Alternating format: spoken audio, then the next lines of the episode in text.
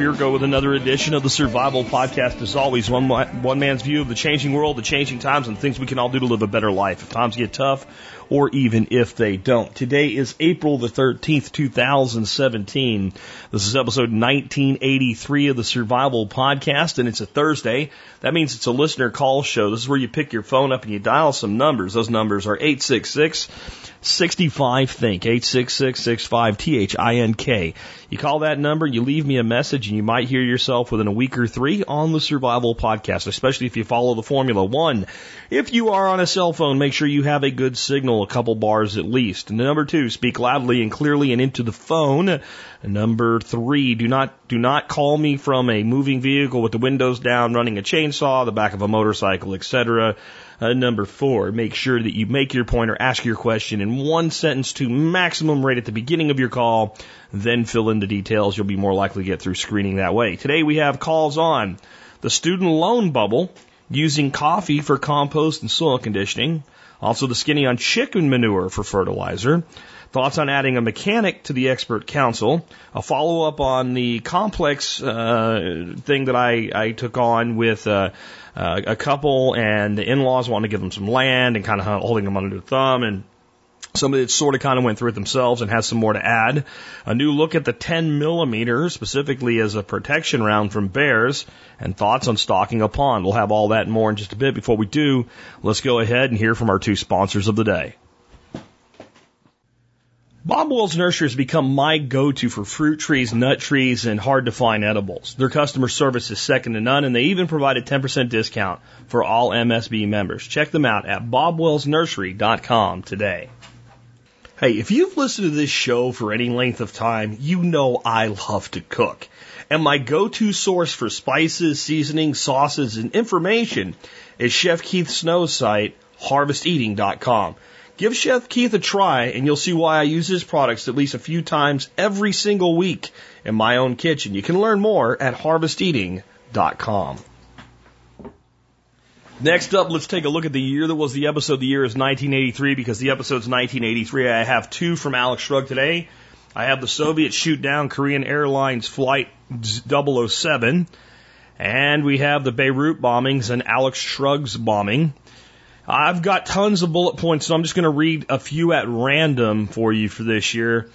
Uh, notable births in TV. Mila Kunis is born. Meg Griffin on Family Guy. Also, uh, what's her name? Jackie on uh, um, 70s show, I believe. That's that's that same person. Uh, in movies, Jonah Hill from Moneyball is born. Chris Hemsworth, who was Thor, and Andrew Garfield, the Amazing Spider-Man, and Felicity Jones, Star Wars Rogue One. Carrie Underwood and Michelle Branch in music are born this year. Uh, this year in film, Return of the Jedi. Once you start down the dark path forever, will it dominate your destiny? Yoda.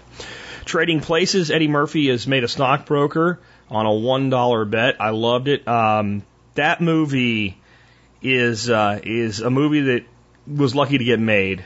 Um, Aaron Russo was the creator of that movie. He would later release a documentary called Freedom to Fascism. And if you've never seen it, you should look it up. Again, it's called Freedom to Fascism. Uh, that movie Trading Places wasn't what it appeared to be, which was just like a run on the mill, you know, kind of shtick type movie. That was Russo actually describing how the elite viewed us. And if you've never seen Trading Places, it's worth watching. And watching it from the standpoint of the elite controlling the world uh, takes on a whole new meaning. War Games comes out this year. Matthew Broderick uses his hobby computer to launch a nuclear attack. Risky Business, Tom Cruise in his underwear, and Yentl. That was the one out of all of those that sucked. That was a terrible movie. I just don't like Barbra Streisand. Nothing really against the film because Alex Shrug seems to have liked it. I really don't like Barbra Streisand. This year in TV, The Day After, uh, which is uh, a two-part miniseries t- made-for-TV movie. If you haven't seen it, it's worth seeing. Star Search, a talent show hosted by Ed McMahon. Notable contestants include Adam Sandler, Dennis Miller, Drew Carey, Britney Spears, Christina Aguilera, Justin Timberlake, Usher, and none of these future stars won. I think the only person that ever won on that show that became uh, a success, a big time success, was at the time known as the Mark Miller brand, later known as Sawyer Brown. That's from me. Also, uh, the A Team, Mama's Family Webster and Reading Rainbow uh, debut this year. In music, Karma Chameleon, Billie Jean, Flashdance, and compact compact discs go on sale. In 2015 dollars a player costs over 1600 bucks. A disc will run 33 to 36 dollars again in in 2015 dollars. There's so much of the rest of this. I really recommend you check it out yourself. But I'm going to call the bullet points at that point, and I'm going to read the Soviet shoot down Korean Airlines flight 007 because of the two, I remember this one personally as a child more. It's a passenger liner, for heaven's sake. Why would they do such a thing? Well, it wandered into their airspace at a time when reports that a U.S. spy plane was in the area. The Soviets didn't think a passenger liner would be swaying around here. Airliners should know where they're going and that there are sensitive Soviet installations in the area. The pilots first noticed that something was wrong when the missile hit. The Soviets said they fired several warning shots. Yeah, maybe. It took 10 minutes for them to crash. No survivors. U.S. Congressman Larry McDonald was on board. He was also president of the John Birch Society. Whether you liked him or not, every red-blooded American is royally torqued off now, and thus begins a series of unfortunate events that leads us very close to a nuclear war.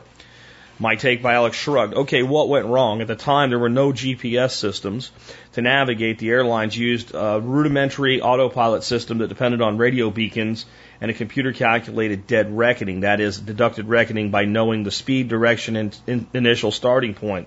The autopilot could correct the course within limits using radio beacons along the way, but for some unknown reason, the autopilot was not in the correct mode. They were miles and miles off course, and this error went unnoticed until bam, a catastrophic decompression and into the drink. Three weeks later, a malfunctioning Soviet early warning system declared the U.S. had launched all its nuclear missiles at Russia.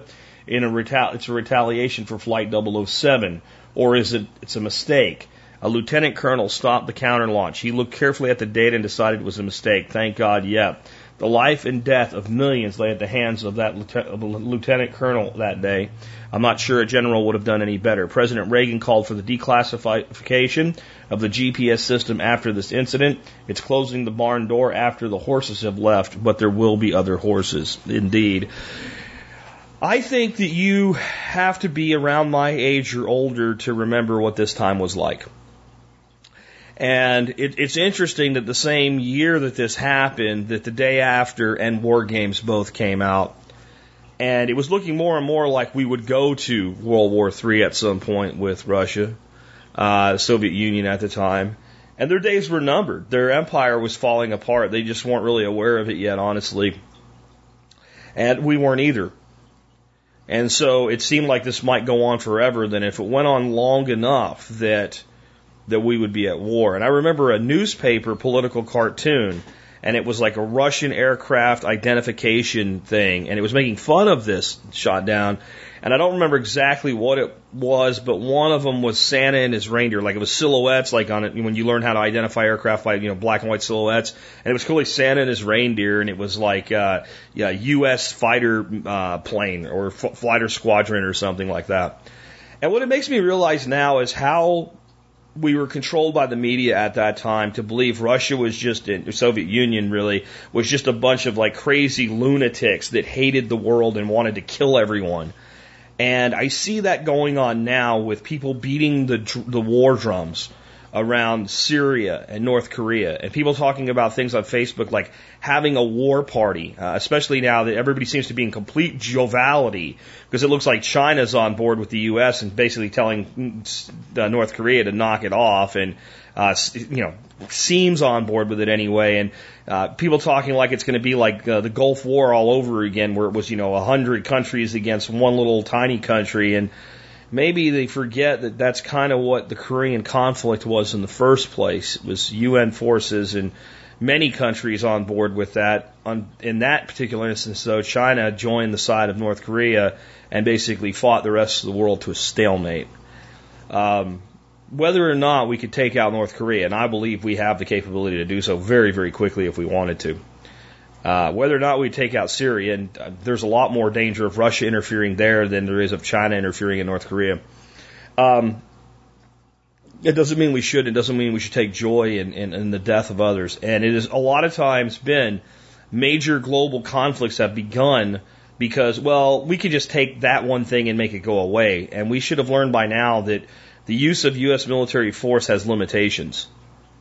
And I feel like in many ways that we're, we're, we're falling back into the type of feeling that we had in the 1970s and 1980s. The more things change, the more they stay the same. The difference is this time I see a lot more clearly what's going on. I'm not willing to believe that everybody else is bad and we're the only good force in the world and everybody that we say is bad is bad and that everybody that we kill deserves to die anymore. I invite many of you to broaden your views and your, your lens and look deeper at what's going on in the world. It won't necessarily change it, but maybe there'll be a few less people beating the war drums. And what always amazes me is the people that beat the drums the loudest are the ones that will never bleed in war the ones that will never be asked to spill blood in war. Those are the ones that beat the drum the loudest, the armchair warriors. Um, I want to play a song for you in the middle of today's show. I usually play one at the end, and this is not from this year. This is actually from 1989. I'm actually just going to play one verse of it for you. I shared this verse on Facebook yesterday. It's something we should think about now as we stand, once again, it seems, on the eve of war.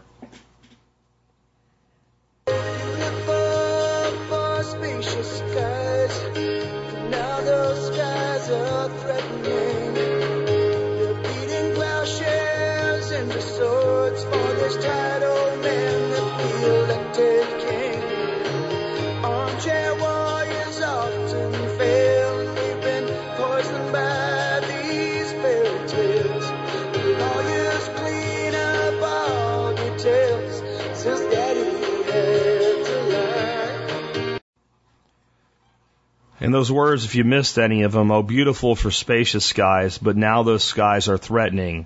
They're beating plowshares into swords for this tired old man that we elected king. Armchair warriors often fail, and we've been poisoned by these fairy tales. The lawyers clean up all details since daddy had to lie. In other words, same shit, different day, all the way up here in 2017. Do not be misled by the TV set and the talking heads that exist on it.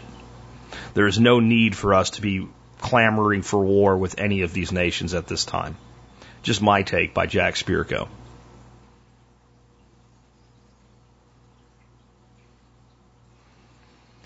And with that, let's go ahead and take our first call of the day. I have a call here on the student loan bubble. Hey, Jack, this is Christina. My question is about the student loan bubble. You and many others have predicted that the huge student loan situation will come to a head at some point soon. How do you see the student loan bubble unraveling? I'd love to hear your thoughts on how the crisis might evolve. Um, what will be the warning signs and how will it unfold after that? What do you predict the step-by-step order of events will be?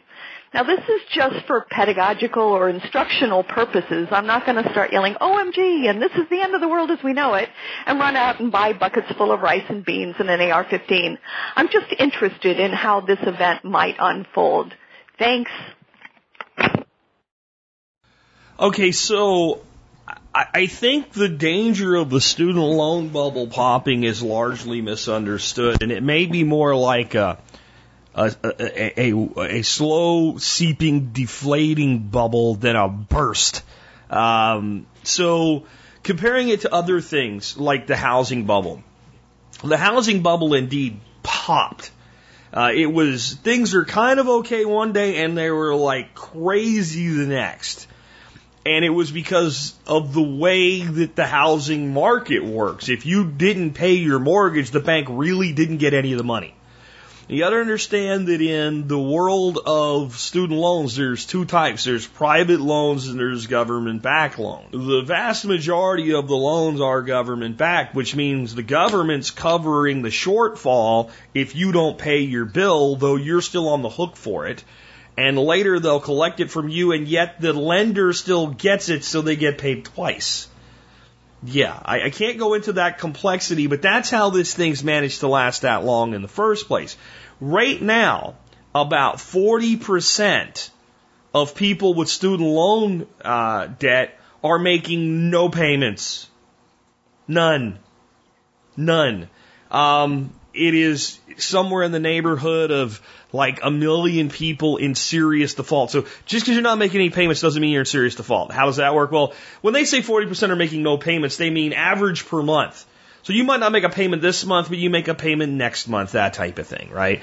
But I want you to think about this. If, if 40% of people were not making payments on their house, what would happen to the real estate market? It would collapse. It would just collapse. Um, 40% of people were not making payments on their car payments. The, the, the, the, the automotive market would just collapse. So there's resiliency built up in the student loan market because the, because the, the, this, the way the debt is insured by government, far more so than, let's say, Fannie Mae, Freddie Mac insures the uh, large majority of uh, mortgages out there. Of course, remember, they're not loaning real money. They're loaning fake money. The money is being created when it's loaned as well. So the bank is not taking uh, $20,000 this year for your student loan and giving it to you. Just like with a mortgage, they're making a journal entry that creates $20,000, and as long as they're holding $2,000 in reserves, banks can do that kind of lending on anything. Plus, they get this little gravy boat of the federal government. Const- See, it's a constant bailout. It's not a single bailout. But there's a limit to how much of this can go on. I think the real danger of the student loan bubble is not just students not paying back the debt. It's going to get to a point where students won't take the loans to go to college because they won't be able to see a way out of it. So it, it may end up being more like a fizzle. And the big disruption will be more to the institutions of higher learning themselves because no one can afford to write a check out of pocket to go to college anymore. As they've made student loans more and more available, the, the universities have just continuously raised their, their rates. And they've built new buildings and did wonderful things that didn't need to be done, and they pay some of their professors ridiculous amounts of money. Of course, they have great retirement, so they get tenure after so much time, and then they can never be fired, and they can sit around on their ass and teach a couple classes a day and keep drawing their salary. I mean, it, it's a mess, and it's been subsidized by all this government-backed lending. So I think the biggest danger of, of the bubble popping isn't just the default. And I think you'll see that too. More and more default is like people don't pay on it and nothing happens to them. Uh, and what are you going to do? Throw everybody in debtor's prison? And people just not having the money? And people, a lot of what's going on with the public debt is that people are taking, you know, minimum wage jobs paying on their debt. I think it's like 10 years. They pay based on their income. And then the rest of the debt's forgiven if they make good payments based on their income for that time. So a lot of people that are current are never going to actually repay the full value of their loan, leaving it with the American taxpayer to make up the difference. A lot of people in default are going to be having their social security freaking garnished someday to pay the stuff back. But what's the, the bigger problem is this is a Ponzi. The whole thing's a revolving Ponzi. The, the, the, and I don't mean the loan so much as the, the college institutions themselves are the Ponzi. So they sell you an education for, let's say, $100,000. And that's money that's all been borrowed. Now they got that money and they spent it. It's gone. They need more money. But their costs keep going up because, well, they keep giving teachers raises and they keep building buildings and saying they need new initiatives and all kinds of crap. And, you know, the, the money that they get thrown by the government for grants and shit like that for research, and all that just isn't enough, right? So then they need to sell the same education four years later to somebody for $110,000. And then in, four years later, they need to sell for $120,000, $130,000. And they have to keep selling the same product for more and more money in a world where technology keeps taking the price of everything else and driving it down. I mean, about the only place you see a product continue to go up in price is real estate and cars. Maybe aircraft, but that's not something the average person buys, right? Everything else is deflationary in price because it's technology and the pricing curve and economy of scale. Now, cars actually are not really more expensive, inflation adjusted, than they were in the past for what you get. A car that you get today compared to a car you got in 1970 is a completely different machine. It's hard to really, you know, apples to apples with that. But education, these guys are literally selling the same education over and over and over for more and more money. And it is a product that can be, can be commoditized. It can be broken down. It can be, it can be made less expensive tomorrow with technology. And be just as good. If we look at the people coming out of these institutions, with the exception of the people with advanced degrees, with degrees in things like engineering and, and whatever, when you see these people coming out with degrees in marketing or business management or communications or gender studies or any of this bullshit, you know, um, people that are taking distance based education that has nowhere near the overhead for the provider and therefore nowhere near the cost for the student have every bit as much competency as these people going to these, these schools. So I think what you're going to see is this continued migration out of this expensive system into more and more options. And then the problem with the, the pop is the portion of the economy that is higher ed- education, which is probably like 10% of the United States economy, is either directly or indirectly related to universities and colleges and things like that. You know, we don't even think about the things like all of the money that's spent by parents and students so that they can get into college. So it's, it's being spent before they even go. You have the government blathering on about free college for everybody, which further dev- you don't understand, and no one gets this. And people get on me when I get on this kick about, you know, no, not everybody needs to go to college. The more people with a degree, the less valuable the freaking degree is. I mean, can you not understand that? If one in ten people walking around have a four-year college degree, the premium for an employee with that degree is very high. If 70% of people walking around looking for a job have a degree, there's no premium for a degree at all. It might be a requirement to get certain jobs, but there's no premium on it anymore. Because uh, you're a commodity now. You're not a specialist. You're not important. Your degree doesn't mean shit to me. There's 40 other people sitting out there waiting to interview with me that have degrees too. And that's what we've done. We've devalued the degree by while drastically increasing the price. So the, what what actually happens is these colleges start to go out of business. They start to downsize. They have to start to sell off assets, and it could tailspin into a massive recession or even depression for the entire country. Now, if the government does nothing, it'll be very short lived, and you'll see the rise of alternative learning happen almost overnight. Because it's already there, it's just not really embraced yet.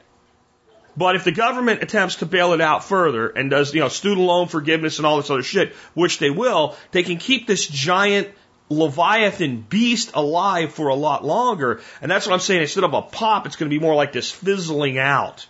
That's that's what I think is actually going to happen, and maybe we should like use it like the the student loan bubble going flat instead of popping is a better way to explain it. I hope that makes sense. Let's take another one coffee shop is saving uh, coffee grounds and compost for me. Uh, I'm getting about 15 gallons a week of 95% coffee grounds, 5% compostables. Uh, is that okay to just add to the soil? Should I amend it any? Worried about maybe being too acidic. Thanks. You know, this one has so much in common, really, even though it sounds different with the next one. I'm going to go ahead and play the next question, and I'm going to handle them both in one answer. Let's go ahead. Hey Jack, Donovan from the Portland area. Just uh, curious about your thoughts on manure tea, specifically chicken manure tea. I don't think I've heard you talk about that yet. Um, the question really is about uh, if it's safe to use. Well, not safe, but uh, some people say that it's too hot to use unless it's been composted. The manure's been composted. Some people say you can use fresh manure, and if it's diluted enough, it's not going to burn the plants. Uh, so yeah, there's a lot of mixed mixed uh, things on the internet about that. Uh, just curious what you think. Thanks, Jack. Bye.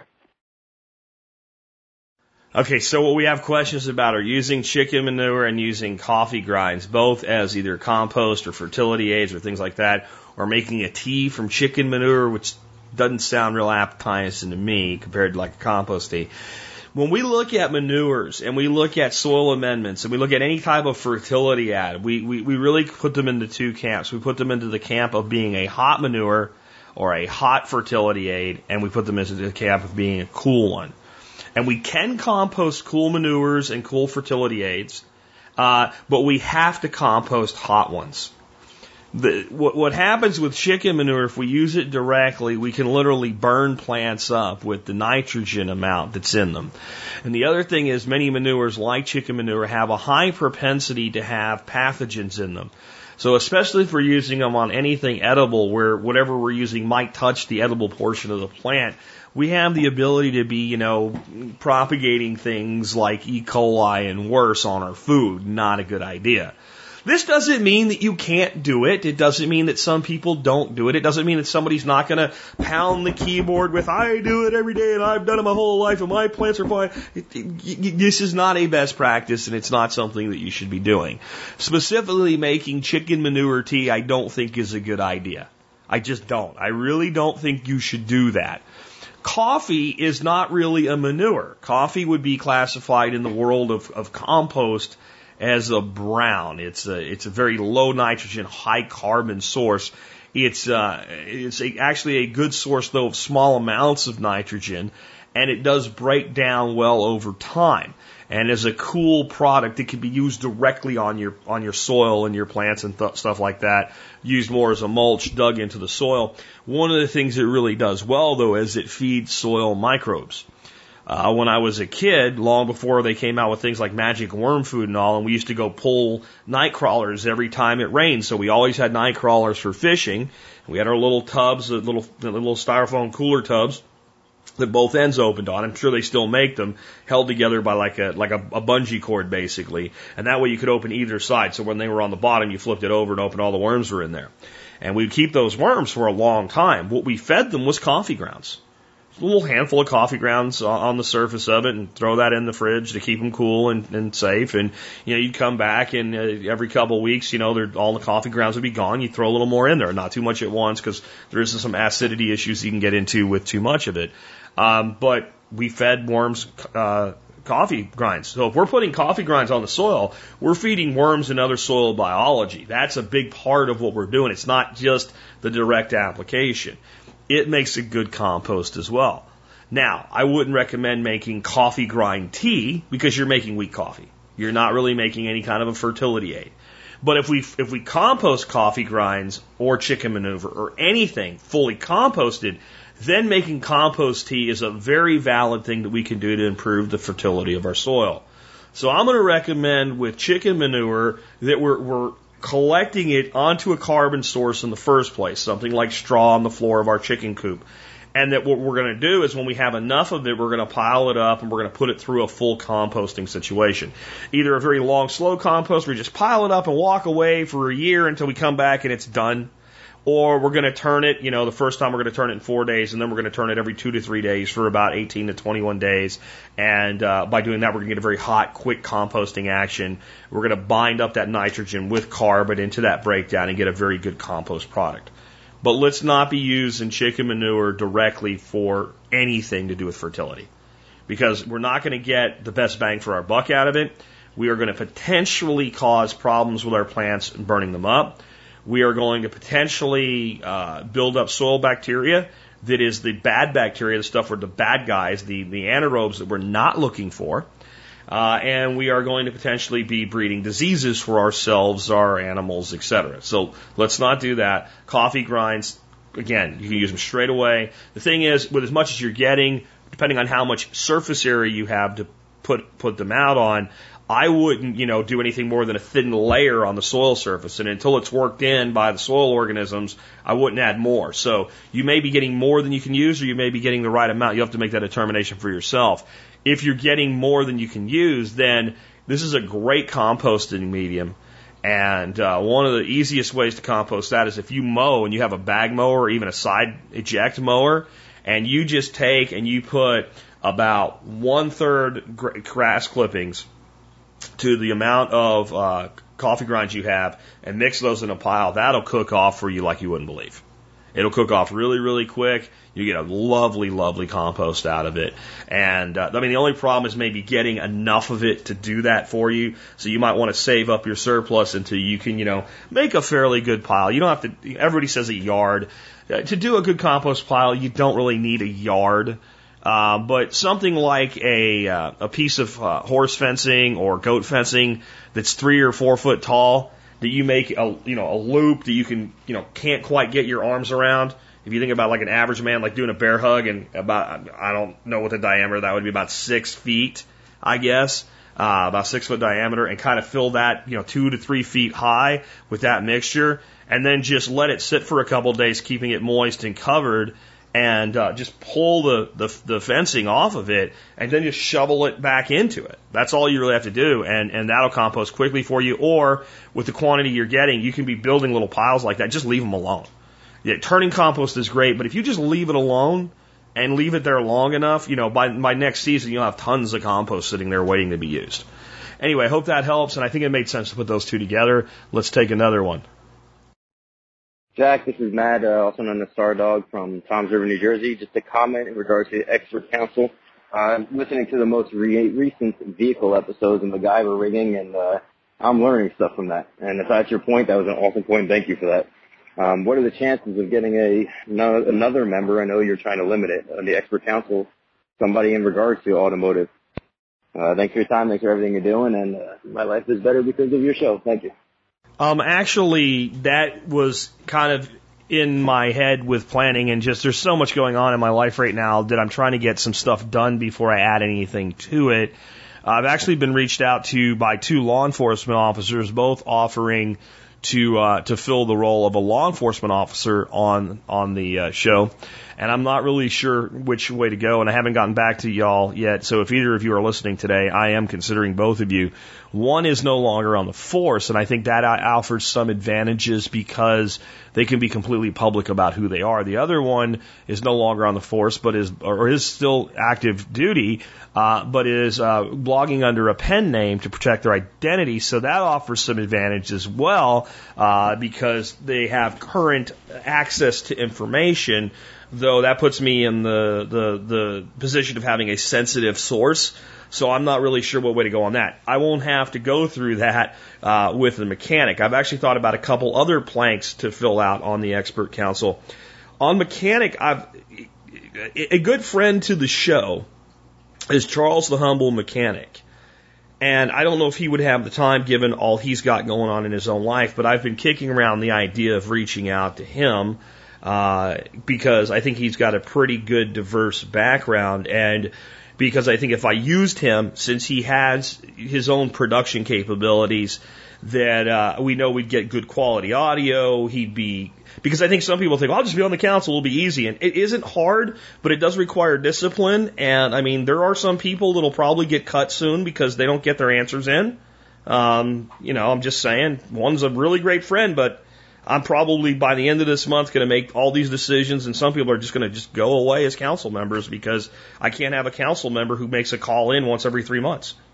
And uh, so it takes discipline, uh, it takes dedication, it takes actually being committed to this audience, and I think we'd get that out of Charles. But I'll also say, you know, maybe someone else out there would like that opportunity that is a very experienced mechanic with a a great deal of uh, diversity. Because I mean, I learned some things in follow up from that show.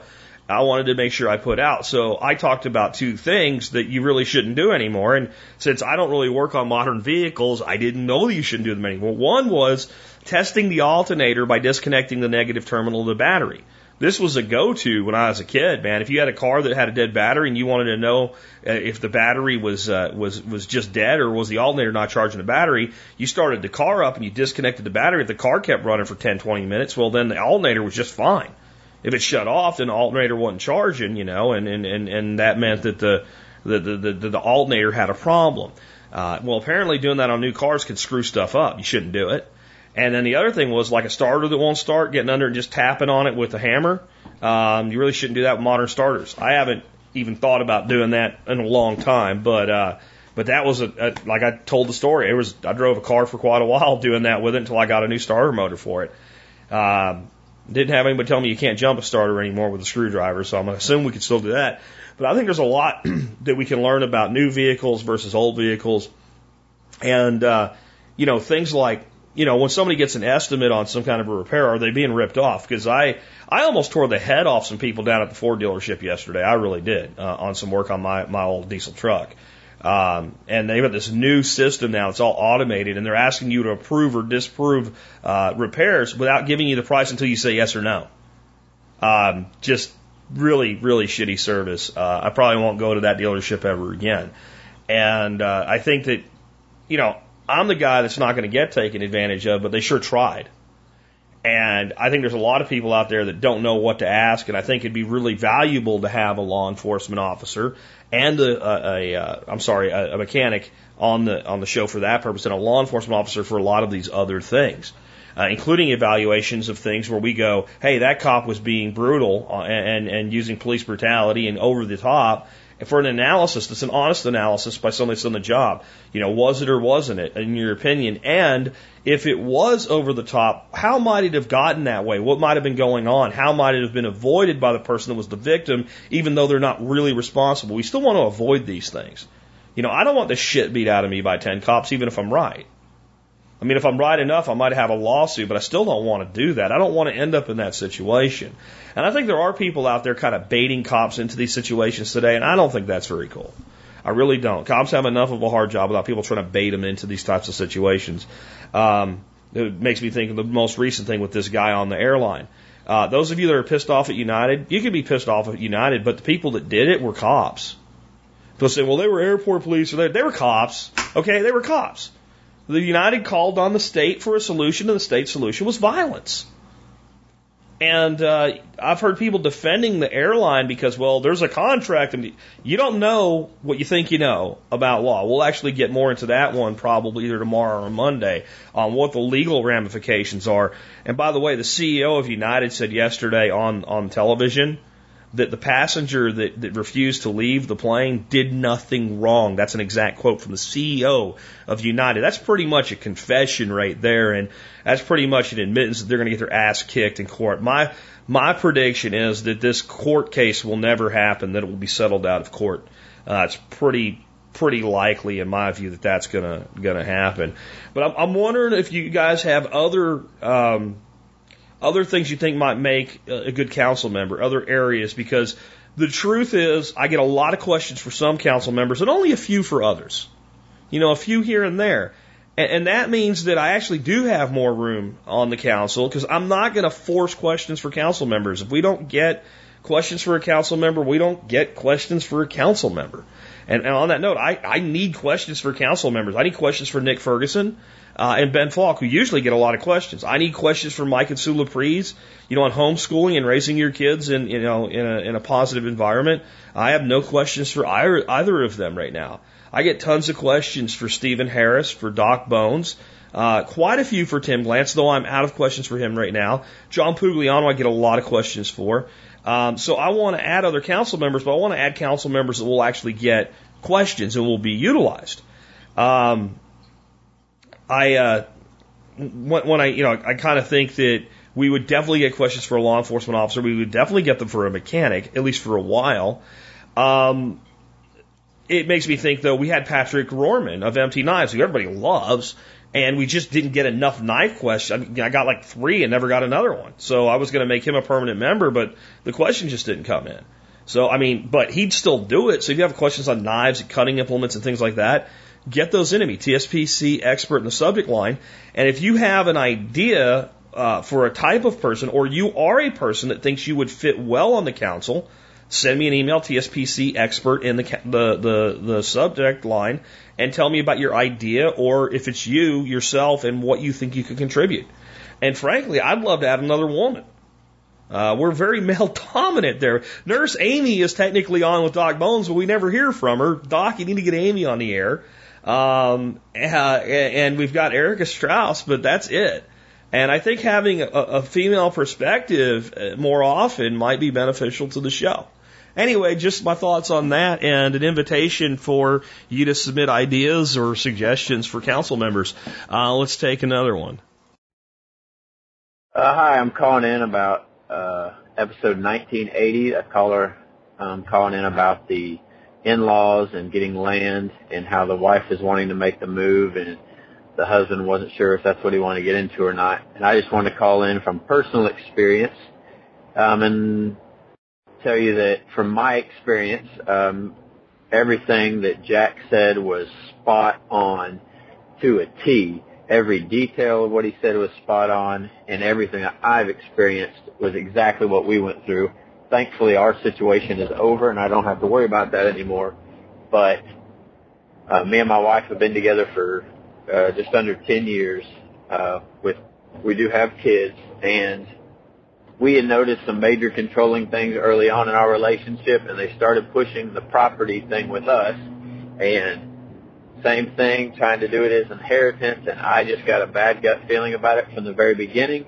They kept nicely and politely pushing it on us, and I, it just didn't feel right to me. And even though my wife had issues with her parents in the past with stuff they had done, they had been pretty nice and things had gone well for a year or two, and she thought it might be a good idea. And I, uh, thankfully just asked her to please, uh, ask them some questions like Jack suggested and to take notice very carefully at their response and how they reacted and and see how things go. And thankfully, she started to uh, agree with me that we needed to stay away from that situation. Um, what Jack said about them using that as a pawn, as, as a controlling thing, and, and, with, and what the caller had mentioned, it, it is going to be amplified times a hundred when they, if you go towards that property, they will use it um, it very much as a controlling thing,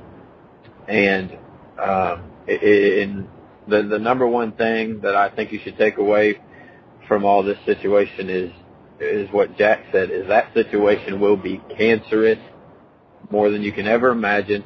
And in my case, I I don't know yours, but I, I know that my wife is great.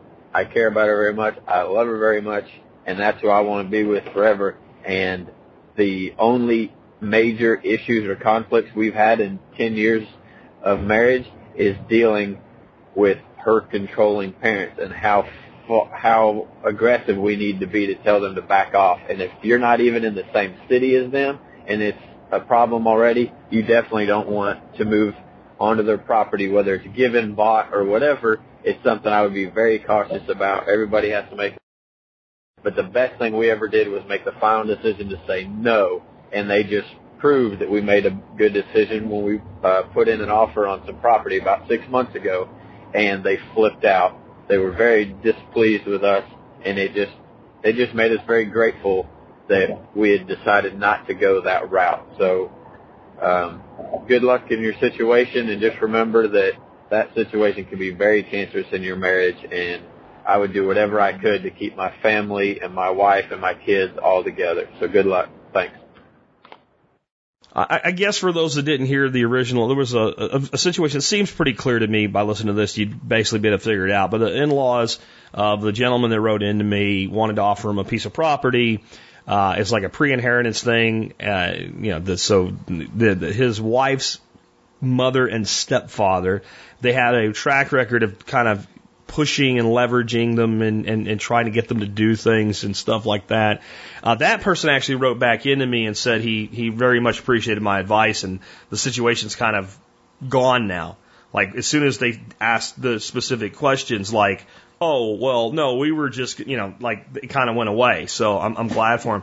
The, the reason that I wanted to, to play this though and do a little bit of follow up on it though is kind of some advice for couples is I don't know if I hit it hard enough on what I think you need to do to survive as a couple in the world today.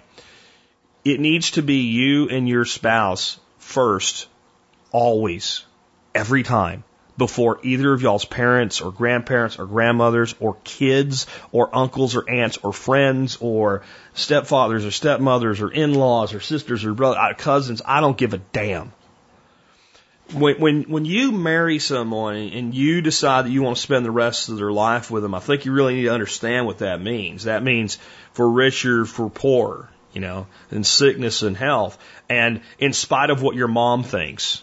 Okay, just to be blunt, like I think I actually maybe we should add that to the marital vows. In spite of what your mom and dad thinks, you know, you, you, this will be your, your partner for life. That doesn't mean that your partner can't do things that destroy the relationship, such as, you know, a guy beating a woman. I mean, you're just a piece of shit. You should go to jail and the woman should get out of the relationship immediately. Uh, cheating on, on a, a partner with someone, you know, an extramarital affair type thing. To me, these are things that are grievous and, and, and, and show you that you're in a relationship with the wrong person.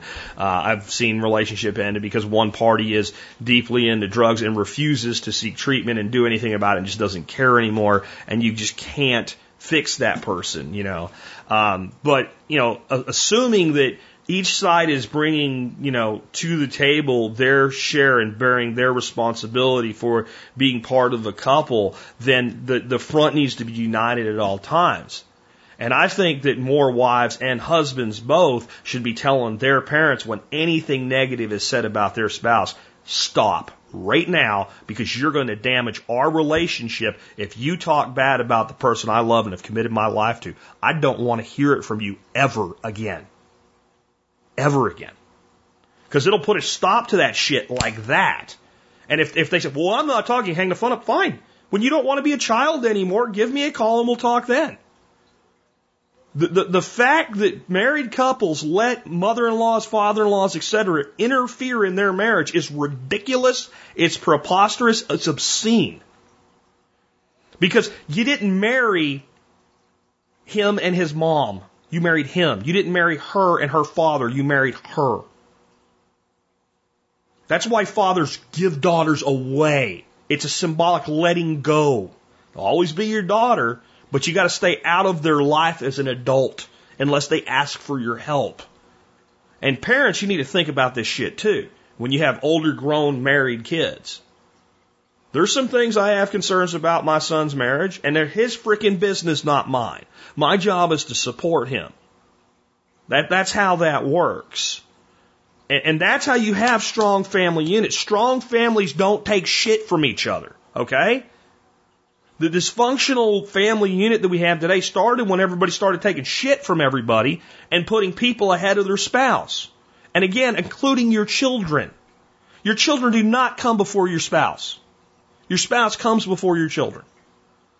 That doesn't mean that your children don't get incredibly good care taken of them. It doesn't mean that you don't love them with every fiber of your being. And if your spouse is being an ass and acting like a child and demanding that their needs come first, that's different. But in a general day to day basis, you look out for each other first, your kids second, and everybody else is a distant freaking third. And that includes grandma. That includes grandma. Grandma doesn't get her way just because she's grandma, and grandpa doesn't get his way just because he's grandpa. And I say that with a wife that is a grandma, and, a, and I am a grandpa. We love our grandchildren. We want to see them. We want to be part of their lives. But we're not going to tell their parents how, how to raise them.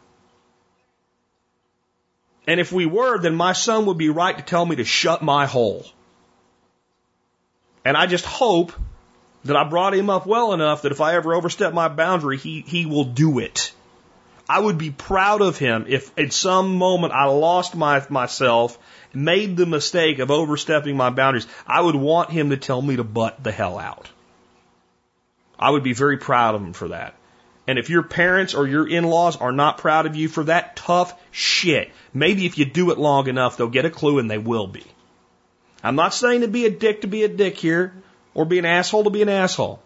What I'm saying is when, when somebody, anybody outside of your marriage begins to meddle with your marriage, to meddle with your relationship, the response needs to be swift and firm. I'm sorry, you've overstepped your boundaries. You need to go back over there and close your mouth and not talk about this to me anymore. And it's always best that it come from the child of that parent. That if it's if it's a if it's an overstep criticizing the husband by a mother-in-law that that young woman tell her mother to close her hole. Because she can do it and the guy can't. And vice versa. If it's the the the, the husband's in-laws interfering in that relationship saying negative things about the spouse dad mom whatever shut up I don't need to be a dick about this but shut up do not talk to me about my wife that way ever again And anybody that doesn't think that's right, check your head, make sure it's screwed all the way on. Because that's what marriage is supposed to be. You and your spouse first, and the rest of the world second. Doesn't mean you don't care about them, doesn't mean you don't love them. But the person you promise to be with until the day they put you in a box, that's your spouse. Try to remember that and you'll have a stronger family and a greater chance of survival as a family unit, which has become rare in today's day and age. It doesn't have to be. That one thing alone would massively increase how long people stay together and how likely it would be that when they say death to us part, they actually meant it. Let's take another one. Hey, Jack. Uh, main topic is 10 millimeter ammo. Um, Anyway, I was thinking that maybe you should revisit the 10 mil. The guides up here in Alaska are now starting to use the guns uh, for bear protection. Grizzly, when they're taking the clients out, uh, the performance has gotten really good on them. And when you have a package like a 1911 that's a smaller, lighter pistol, carries more rounds than either a 44 or the 460 Smith & Wesson or the 500, it is making it pretty popular for them to carry and have it convenient and readily available if they need to pull it quick. Anyway, just thought I'd throw that out there and I know you're more of a gun guy and maybe something interesting for you also. Anyway, thanks. Bye.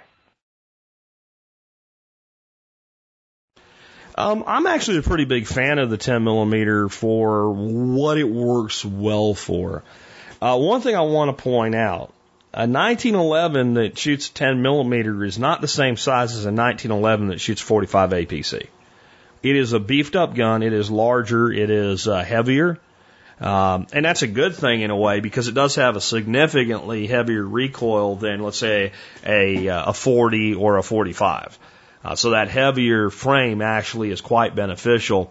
Uh, I recently, I guess within four or five months ago, uh, for the first time ever, fired a 10 millimeter in a 1911 platform. I previously fired uh, the Glock and what was the other one? I can't remember now. Um, some Italian manufactured one uh, a friend had that I was thinking about buying one, and actually I, I didn't really like it very much. Not the round, but the gun itself.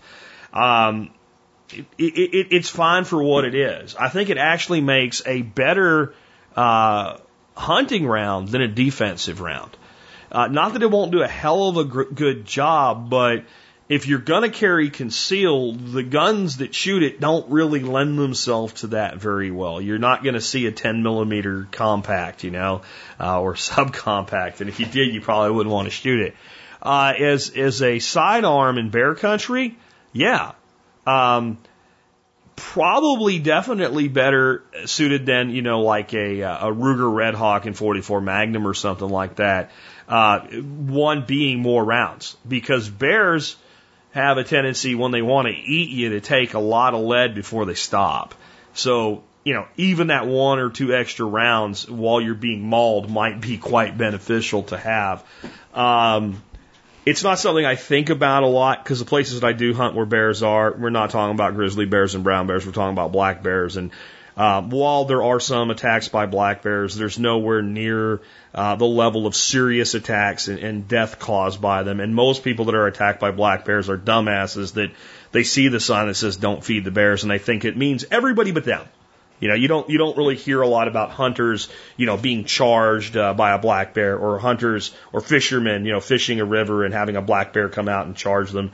Uh, and when things like that begin to happen, it usually has something to do with somehow getting between the mother bear and her cubs, and that can be dangerous with with any bear.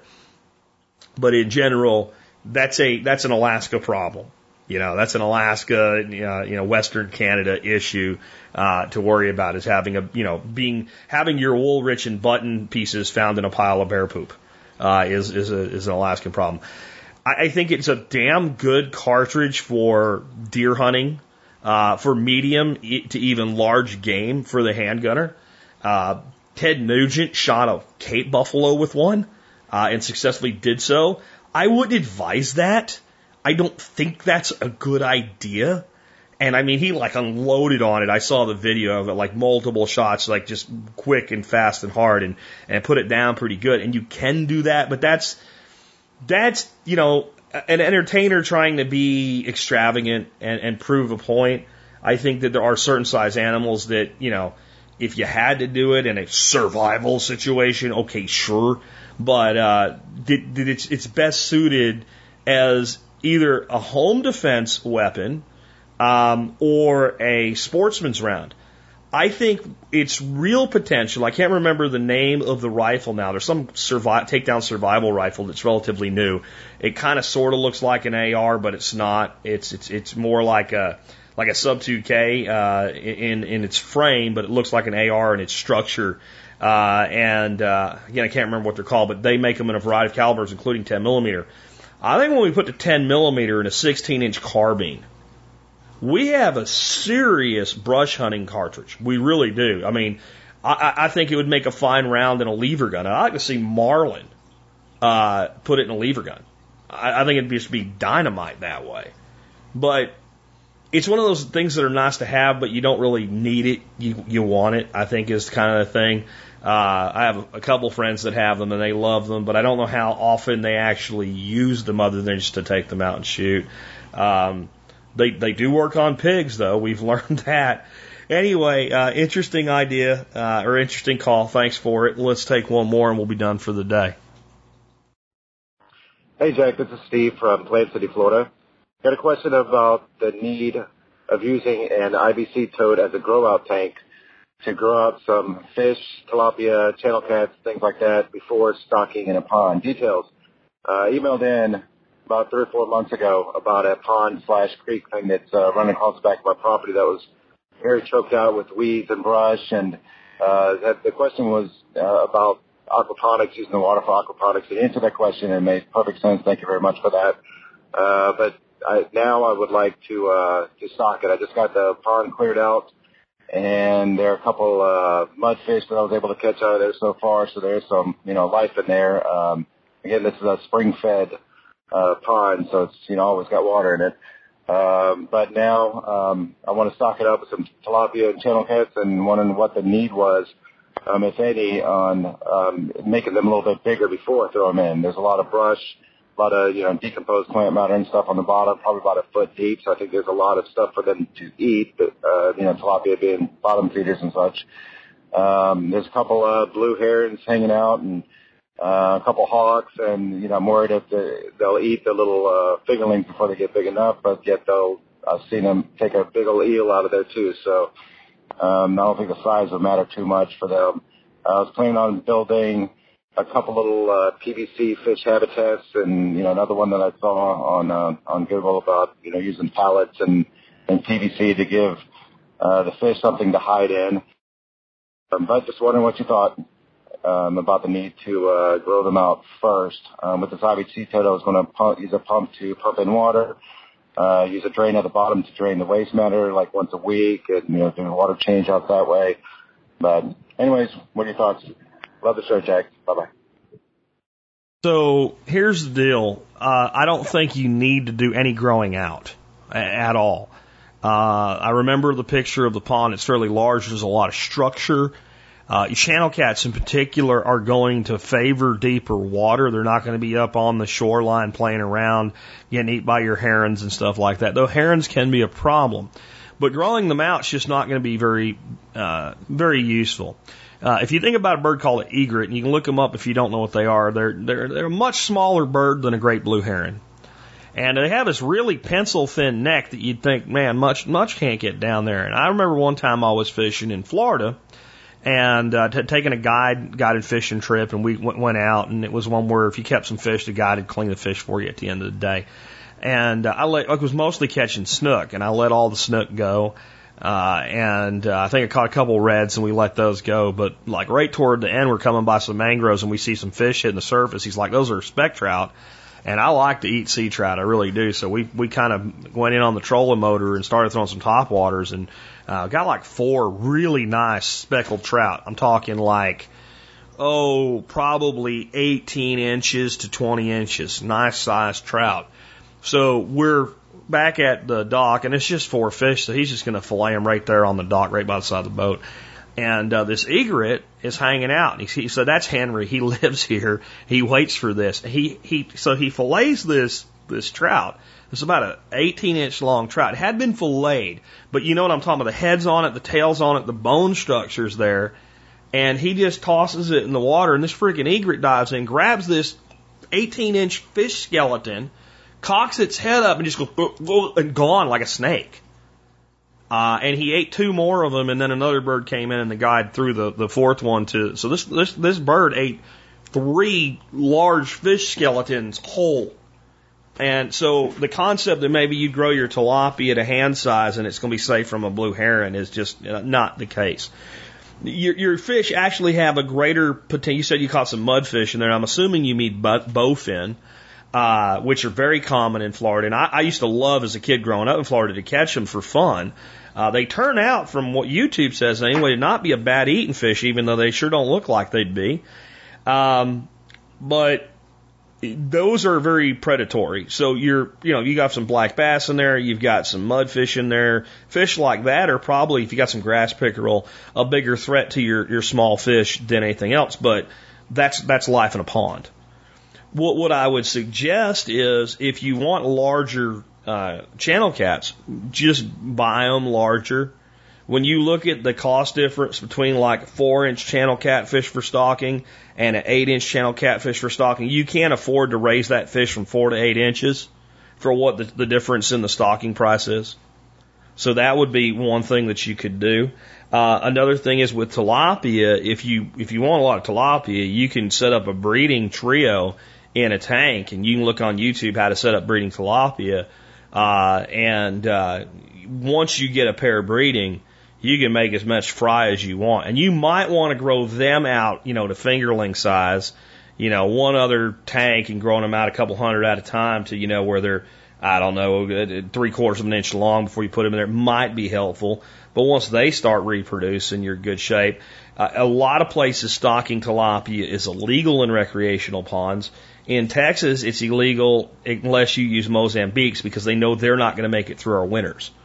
Uh, blue and white Nile, you need, a, you need a permit for, and it ain't real easy to get, and everything else is considered illegal in the state of Texas to put in the ground.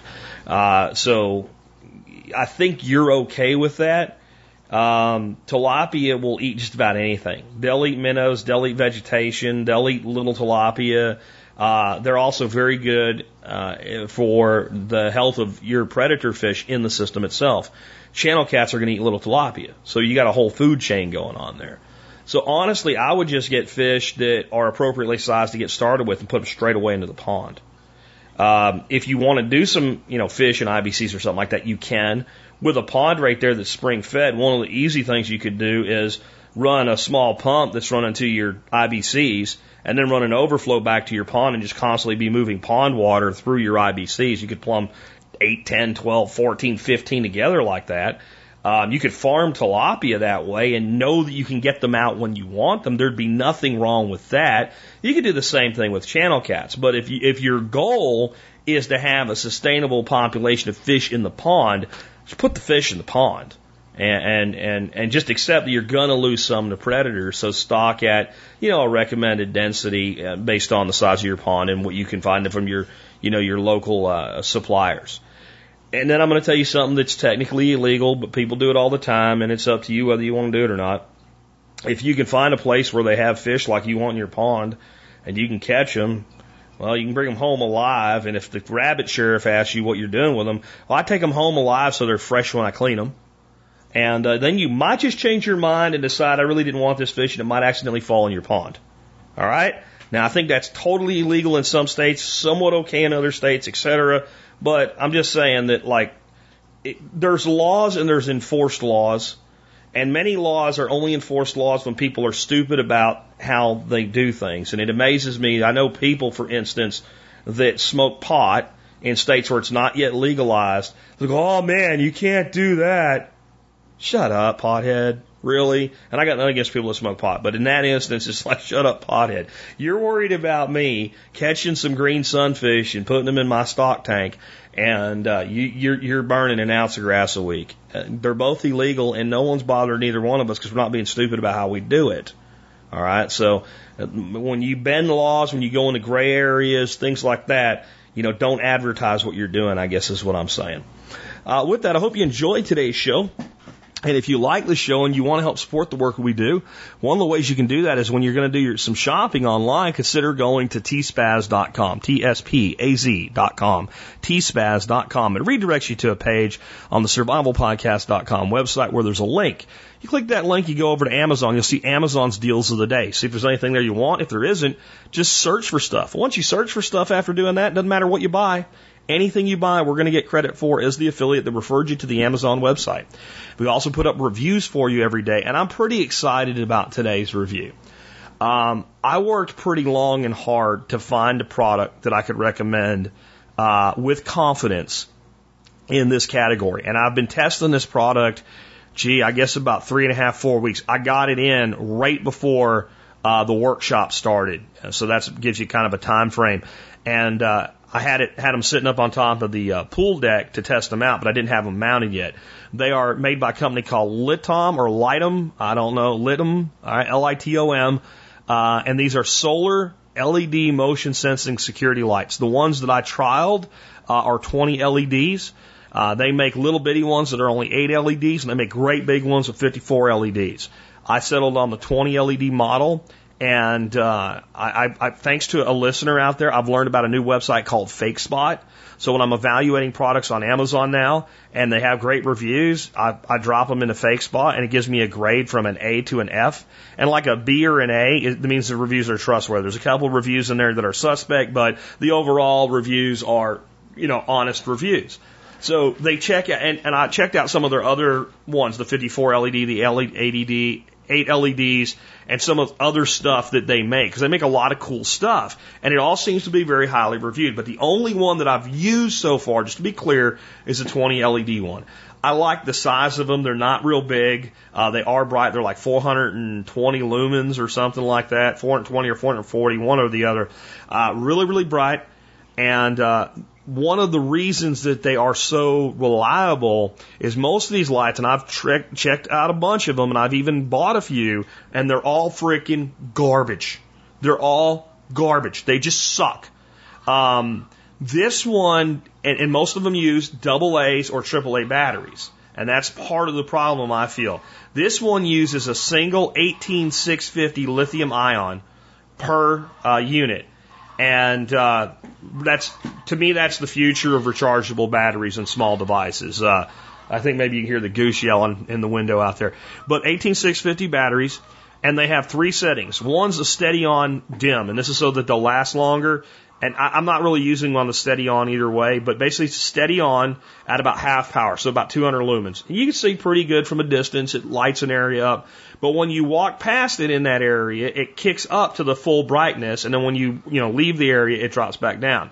This would be for keeping an area lit up constantly. Or you can put it on steady on bright, where it just goes full on, and you'll get about four to six hours of uh, light. Uh, putting mine on a full charge and checking it, it drained the battery somewhere around five and a half hours. Uh, from the test that I did. So it's, it's right in that number that the manufacturer is providing as a spec. The way I bought them to be used was with the motion sensor mode, which means you put them on setting three, you hang them up where you want them, and they just sit there dark. That means they're not using any of that power. That means they're building up power day after day after day until that battery's fully charged. And when you, you or anything else walks into the area and the sensors are supposed to work about 26 feet, I measured mine at 25. So again, it's right in that spec that the manufacturer is giving. And the higher you put them up, obviously, the greater area they're going to cover. Um, and when something enters that, the lights come on, and when there's no motion detected for 30 seconds, they go back off. So I wanted these because the front of our house is very dark, and I didn't want to run power or anything like that out there. And I wanted when we pulled the vehicle in, it have the area lit up. And the porch, we have a really cool light we bought from Lowe's. It has a, a sensor on it, knows when it's dark, so you just leave the light on, it stays off until it gets dark, it comes on but it's still dark in there. So I wanted to light that area up, and maybe I might get a few more and light the entrance area up around our gate as well, because we have to go out there sometimes at night, and it's just nice to have additional lighting. And then the area around our pool deck over by our duck holding area, i have just ordered some more today. Now that I'm done with my testing and sure that they are worth what I want to go forward with, I want to light that area. But the little eight LED ones, they're pretty cheap comparatively. I'm thinking about buying about, you know, six of those and putting them on the fence all the way around the duck holding area because we do have now the electric fence around there. But when Mr. Fox or Mr. Coyote comes prowling up and gets within that 26 feet and that light hits him, that's very upsetting to a predator. So that's another use for them as well. The only place they wouldn't be good, obviously, a place that's fully shaded. Like my back porch, I'd love to put like three of them right along the porch so as you're walking there, they just light up because uh, it's dark as hell back there at night um, you know, when you got to go out to the garage or whatever. However, um, they have another product that I'm going to trial as well. It's um, a string of 200 LED like Christmas lights, and it's got its own little thing. You can put the uh, solar panel a little bit further away, you know, so you can put it like up on top of the roof. uh, of my uh, of my overhang back in that area. I'm going to try those. Those should be a nice, gentle, always on light, and should make it through most of the night. So I think we found a really great uh, vendor and, and, and Litum or Lightum. I'm not again. I'm not sure how you would properly pronounce their name. Uh, I think they're probably on par with uh, Kingbo with the the plant lights that I found. It's. I mean, you guys have so many people are using those Kingbo uh, LED lights now for growing plants. Uh, they are an incredible value, and I think this is that kind of a product that will be able. I'll be able to check out some of their other ones, but I, again, I just want to be clear for now that the 20 LED ones are the ones I've actually tested and trialed, and they're the ones on review today. And I think they can make your your home more safe by providing light in areas that you don't have where you'd like to, and I think they can make it more secure. Because you know what else doesn't like walking up to an area, sneaking around, and a light comes on them? Two legged rats. Yeah. So I think it's a good security measure and a good safety measure and a good convenience measure all in one. I think a two pack of them is around 30 bucks or 36 bucks or something like that. Anyway, you can check them out. They're at uh, tspaz.com or you'll see them as the most re- recently reviewed item at survivalpodcast.com. With that, let's talk about today's song of the day. So today's song of the day is uh, is one I remember very fondly, and we have John Adams selecting our songs for each year. Uh, this year, 1983, he has selected Quiet Riot with Come On Feel the Noise. He says the rise of the hair bands is occurring and slowly becoming more mainstream. This is the first song to break through the chart or Billboard Top 100 in 1984, opening the door for a flood of hair bands hits in the coming years. The song was originally written and sung by the British band Slade 1973 that chartered in the UK. Quiet Riot actually did multiple covers of Slade songs. And John says, as a young teen, this was the first album that struck a chord with my rebellious side. I remember being stoked to get a dubbed cassette copy of this album. The quality may not have been great, but it was the tag of the time and the price was right. Within a few years, Quiet Riot was all but washed aside in the river of Aquanet.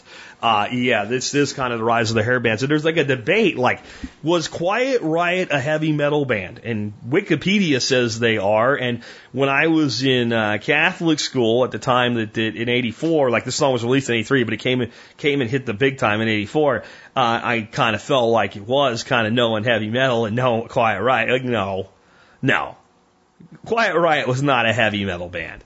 Quiet Riot was uh, an 80s glam rock band. That's what they were. They're, you know, in the same uh, place with, with bands like Poison and Cinderella and, and, and what have you. Uh, they, they were not heavy metal. Um, you know, but they were like heavy metal light, I guess.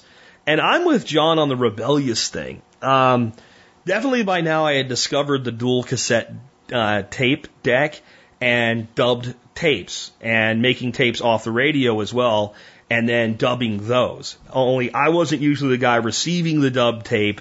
I was the guy you could get the dub tape from for like four or five bucks. I used Memorex with a case and wrote out all the stuff on it and everything too, so you knew what it was and you could keep it in your collection. You know, if you are an 80s kid, you remember having a box like that looked like a suitcase or a briefcase, and you opened it up, and you, all your cassettes were in there, and they had a little thing, and they slit. Remember those? When's the last time you saw one? Some of you that just have old school music around, you might still have that, but I mean, I don't even have a case for CDs anymore. But uh, I remember having like I had mountains because what I would do is whenever an album would come out and it was really popular, I would go out and buy it and if I sold two to three tapes, I paid for it. So if I sold five or six tapes, I put money in the Spirko Slush Fund. I guess I just always was kind of an entrepreneur. Um, and I remember, this is why I laugh at all of the crap today about like, you know, torrents and the movie industry flipping out that they're to, you know, the movies are, the actors are to go poor or whatever. This is the same shit they said back then. The, the dual cassette tape was the Napster of 1980. Okay? And some of you are going, young guys are going, what's a Napster? I don't even remember LimeWire. What's a LimeWire? Like these music shit, like that doesn't even exist anymore. And, and I'll tell you part of why.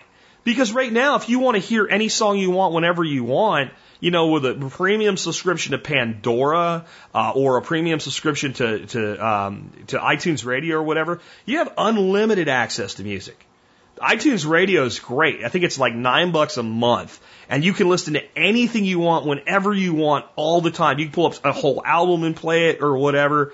And it was always just about the, the, the, the, production companies catching up with reality. But it's, it, it basically was the techno anarchy of its time. And, and that's why I think there's a message in this. When, when we talk about things like Bitcoin and virtual nations or something like that, people say, well, it won't matter. It, it does matter. It does matter. Without Napster, you wouldn't have things like, you know, iHeartRadio and and iTunes Radio and Pandora and and you know there was and there's there's so many that made it happen that got put under like Grooveshark was a great site. And you could run it on your phone and it basically it, it did you know what these premium services did for free but they eventually put them out of business. But still those are the things that drag us forward. The other thing about rebellion i mentioned catholic school myself and my friends specifically my male friends at this time we were elated that adults and teachers and grandparents and church members were horrified by the fact that we listened to heavy metal and quiet riot and twisted sister and things like that. And the thing was, they never understood their outrage, their concern, their attacking it made it more popular. If they would have ignored it, all of that stuff would have never been as big as it was. Keep that in mind when you worry about what your kids are listening to today. Uh, just saying. With that, this has been Jack Spirko with another edition of the Survival Podcast, helping you figure out how to live that better life if times get tough or even if they don't.